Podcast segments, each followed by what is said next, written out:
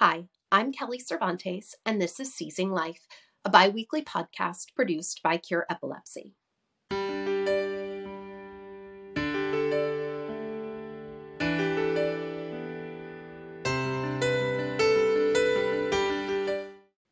Today on Seizing Life, I'm happy to welcome back to the show Gardner Lapham. Gardner is a longtime advocate for epilepsy awareness and research and the recipient of the American Epilepsy Society's 2021 Extraordinary Contributions to the Field of Epilepsy Award.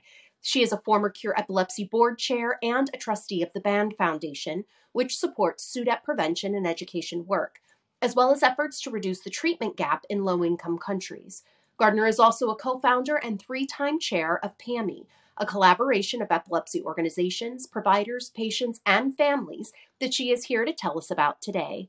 Gardner, thank you so much for joining us today. You are truly one of the original pioneers in SUDEP awareness and research, and I'm just so thrilled to have you here today.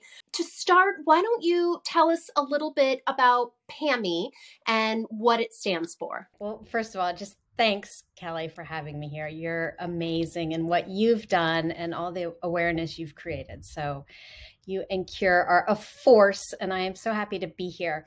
And I'm really happy that you all are having me on to talk about PAMI and to shine a light on its work because it's a really exciting um, initiative. So, PAMI it stands for Partners Against Mortality in Epilepsy and it is a multi stakeholder collaborative. It's not its own organization, but it's housed within the American Epilepsy Society. And um, it is was created to bring professionals together with people with epilepsy and the bereaved to come around a common agenda.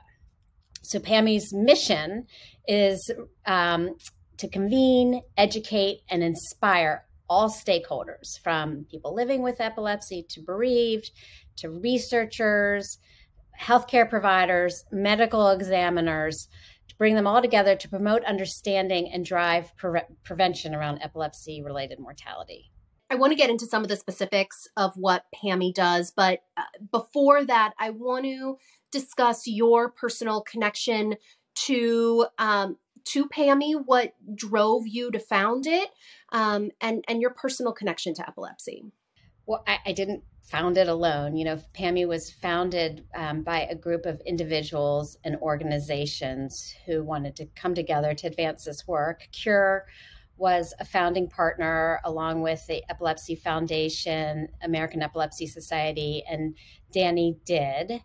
Um, but but I was drawn to this effort because, as you know, I lost my son, as you lost your daughter, to epilepsy. Both of them just little ones. Henry um, Henry died when he was four, um, unexpectedly and suddenly, and it was only a very short time after his epilepsy diagnosis. Um, and this was about almost 14 years ago, Kelly um, when not a lot was going on in the SUDEP research and awareness world. Actually, Cure, Cure was really the only one out there providing research grants in the space.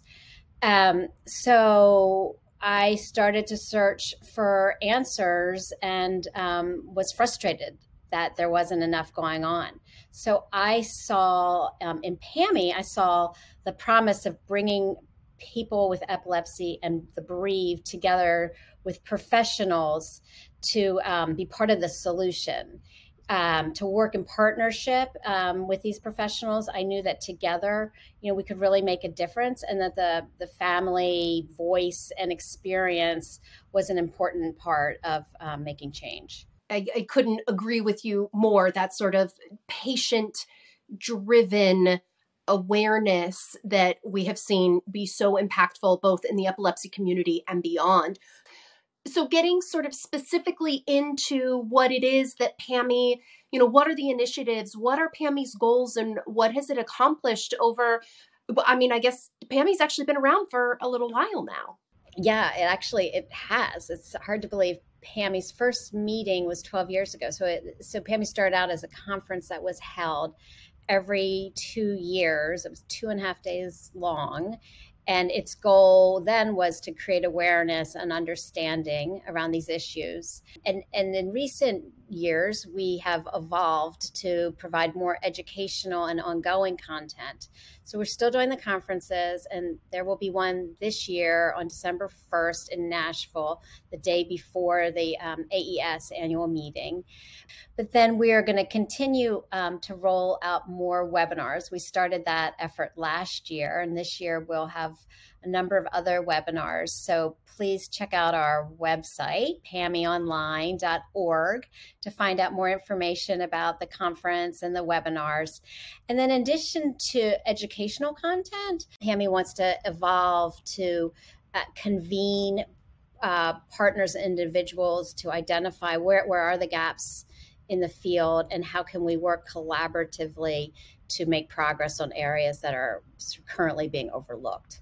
And for those who may not be aware, AES is the American Epilepsy Society, and they have a big meeting once a year with researchers and clinicians and presenting science and different studies. And it's um, it is a brilliant bringing together of epilepsy minds to really push that science forward. Um, so it, it makes so much sense that PAMI would be housed within AES and would have their meeting in conjunction with that larger meeting. You know, we've talked a lot about SUDEP, unfortunately, on this podcast. Um, it's not a comfortable topic, but I think those of us who have lived within this space for quite some time feel the urgency and the need for us to speak about it, but that is not the only way that someone can lose their life to epilepsy. What are the other ways that we see mortality in epilepsy? Okay, that that is very true. Um, so o- overall, um, people with epilepsy have a three times greater risk of dying prematurely than the general population. And PAMI really tries to focus on the preventable causes or the possibly preventable causes of mortality, and those are, as you say, SUDEP, but it's but they're also but it's also suicide, status epilepticus, and then accidents. And so, um, you know, people with epilepsy um, very often suffer from co-occurring psychiatric conditions, and the most common are depression and anxiety. Um, and this is a horrible statistic, but attempted and completed su- suicides are estimated to be between 5 and 14 percent of people with epilepsy. So that's that's pretty significant um, and and preventable often. And then there are um, accidents such as burns and car collisions and falls that put um, people with epilepsy at risk. And then, of course, there's status epilepticus, which is not common, but when it happens, it's a medical emergency that requires attention. It can lead to a brain um, death. And um, so that definition of status is a seizure that lasts longer than, than five minutes. Um, and then, as you mentioned, um, SUDEP, which is the leading cause of epilepsy related mortality but I think what we've learned in SUDEP is um, a community has been created around this one area of mortality. And that is really meaningful, has been meaningful in advancing awareness and research and understanding. And so PAMI um, wants to shine a light on all of these mortalities and create a, a community for, for all of it. So often we just talk about pieces, but it's really important to look at all the mortalities. Uh, well, and and to that point, um, you know, we recently had Dr. Elizabeth Donner on the podcast, and she was talking um, the statistic that one out of every thousand people with epilepsy will die of SUDEP each year. Do we have statistics for these other types of mortalities in epilepsy? Yeah, sure. I mean, there there have been you know some studies um, that give us an idea of prevalence and give us an idea of risk but really, you know, the gold standard um, is population based surveillance, and that, that just doesn't exist for SUDEP or for other causes of mortality.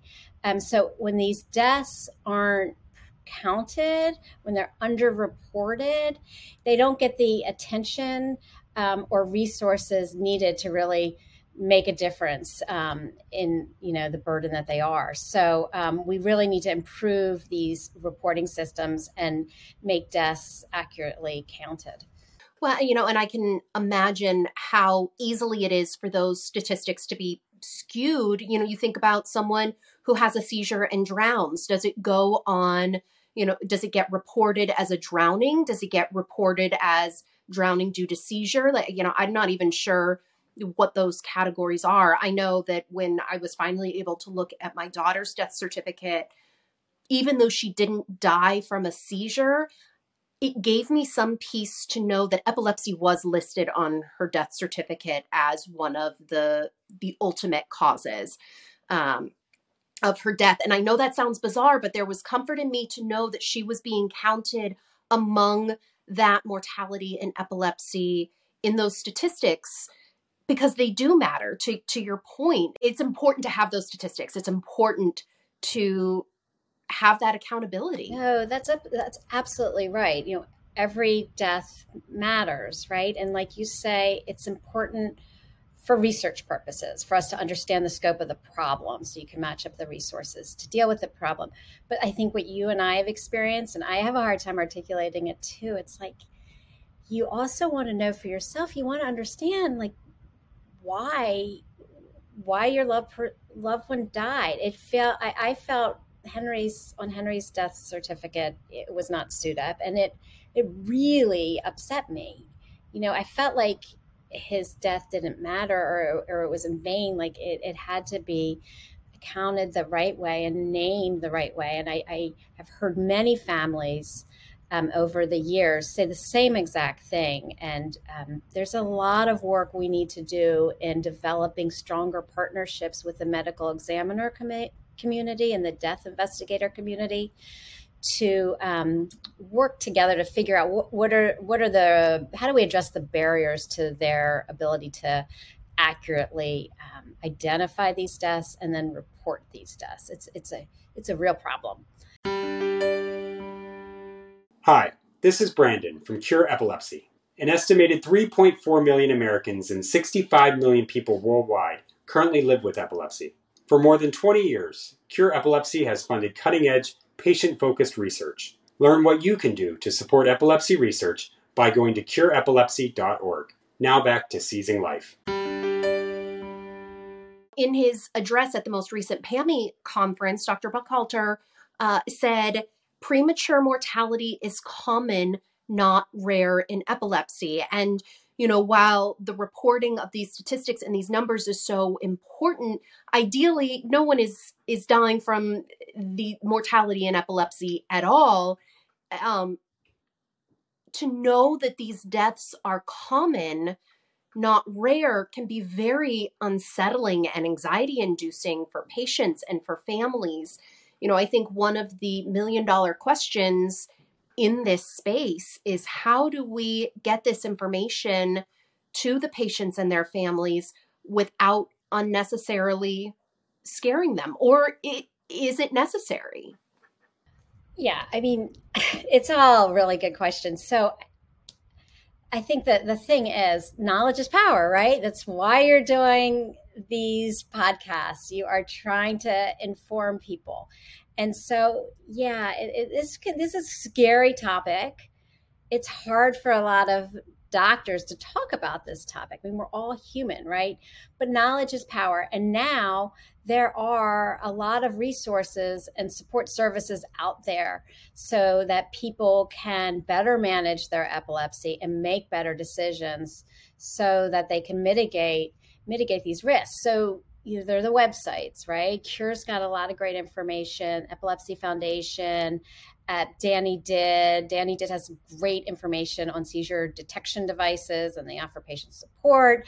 Um, and then there are all sorts of materials that providers have access to. Um, but I, but I think you know, it's important to be empowered, right? And to to ask questions. So I think where people need to start is they need to ask questions, uh, ideally know their seizure triggers, take medicate medication as prescribed, know their risks, and have seizure action plans. So I think when we're armed with information, it might not be as scary and you can put your own risk once you better understand it into context and and yes these aren't as rare as we may have once thought but most people with epilepsy are also going to do really well. Right. Absolutely true. Uh, so what can be done because the, the best person to relay this knowledge this information to patients and families uh, is their doctors, right? So, how do we make sure that the physicians are relaying this information? Yeah, it's another really good question. Um, so, it's interesting, you know, research has been done to understand what do people want to know and when do they want to know it. And most most individuals with epilepsy, families, caregivers want to know about these risks either at the time of diagnosis or short or shortly thereafter. Um, so I think it's important for for clinicians to know that. And now there are practice and counseling guidelines available to help providers walk their patients through this information. How do you how do you counsel people on this? What are the important points? How do you assess risk?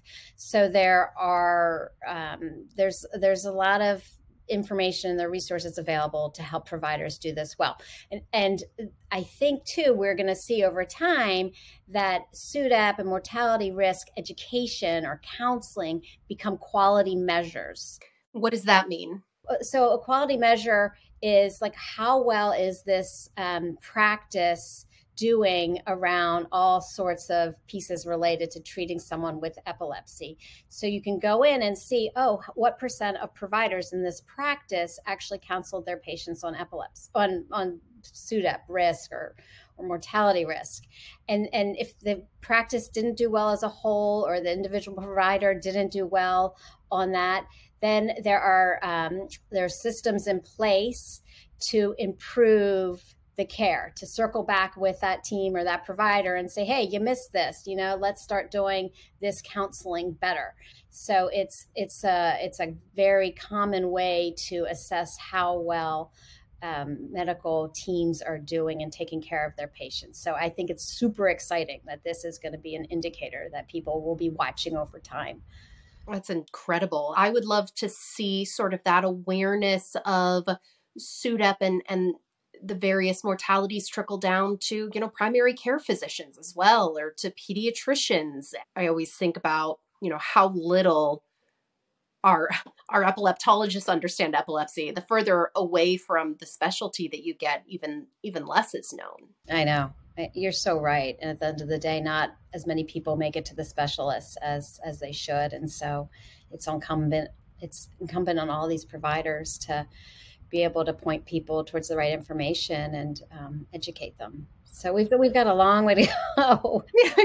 so, leading me right into my next question, you know, what are your your goals and uh, for PAMI? What would you love to see the organization accomplish in in the near future and and the distant distant future?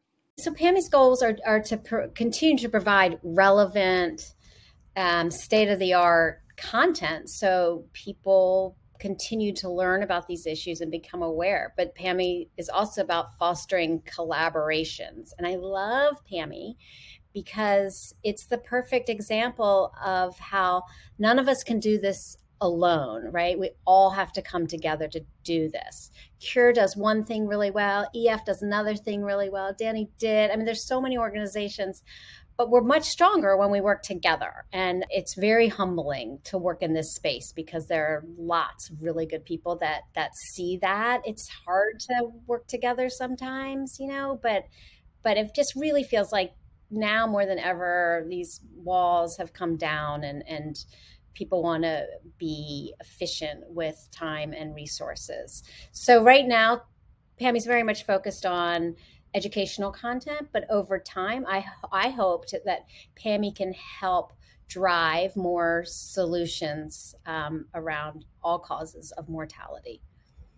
Now, having been working in the SUDEP space for and and uh, mortality and epilepsy space for as long as you have. You have your finger on the pulse of a lot of the research that is going on. And while, you know, research, PAMI does not fund research, I wonder if you personally have a sense are there certain pieces of research on the horizon that excite you or focuses that you wish organizations like Cure Epilepsy would uh, look into funding more closely? You know, generally speaking, we need a lot more focus just on, on awareness you know? That is still a challenge right? And and the stigma of epilepsy. So um, raising awareness of the public health importance of all of these causes of mortality is just really important, right? And then back to doctors need to talk about this, patients need to be educated. It sounds really simple, but that those that's a significant challenge and there's actually a lot of research that needs to go in to drive that um, but then as we were talking about earlier we need to develop better surveillance systems um, and then what cure knows so well is um, basic and translational research. That is key to understanding a lot of this. And we need to advance that work so that we can test some of these prevention strategies. And then we need to accelerate our search for a biomarker so we can really be more specific about who is at risk and how do you understand how to change that risk. Absolutely. I'm, I'm seeing um, so much exciting progress being made on biomarkers. And I really feel like that's going to be an interesting space to watch as as science continues to push forward. Within the epilepsy community, you know, as we're talking about, you know, so these such heavy topics, I want to try and and close us out on on a slightly lighter note. What within this community gives you hope? That's such an easy question.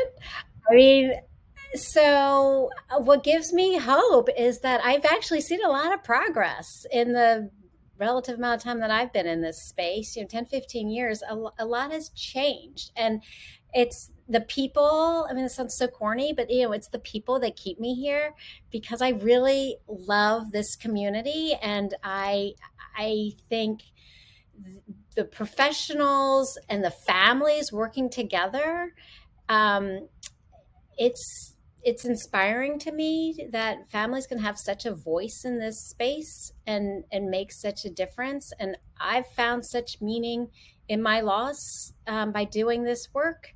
And so that it just it gives me a lot of hope. I am just so grateful for you. If I can follow in your footsteps, I will just be one happy woman. You are incredible and um, so grateful for your time today. Thank you for all that you do. Oh, thank you, Kelly, for all you do and for all that Cure does. Thank you, Gardner, for sharing your experience, knowledge, and insights with us. And thank you for your efforts to raise awareness and improve understanding of epilepsy related mortality through the creation of PAMI. Cure Epilepsy has been at the forefront of research into epilepsy related mortality since pioneering its SUDEP initiative in 2002. We continue to fund cutting edge research to identify the underlying mechanisms of SUDEP while pushing for innovative solutions that will ultimately lead to SUDEP prevention. We hope you will support this important research by visiting cureepilepsy.org forward slash donate. Through research, there is hope. Thank you.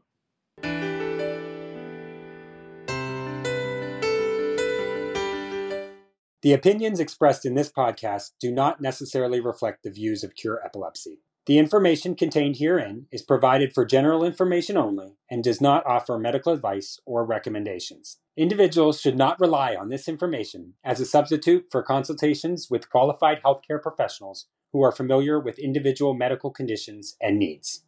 Cure Epilepsy strongly recommends that care and treatment decisions related to epilepsy and any other medical conditions be made in consultation with the patient's physician or other qualified healthcare professionals who are familiar with the individual's specific health situation.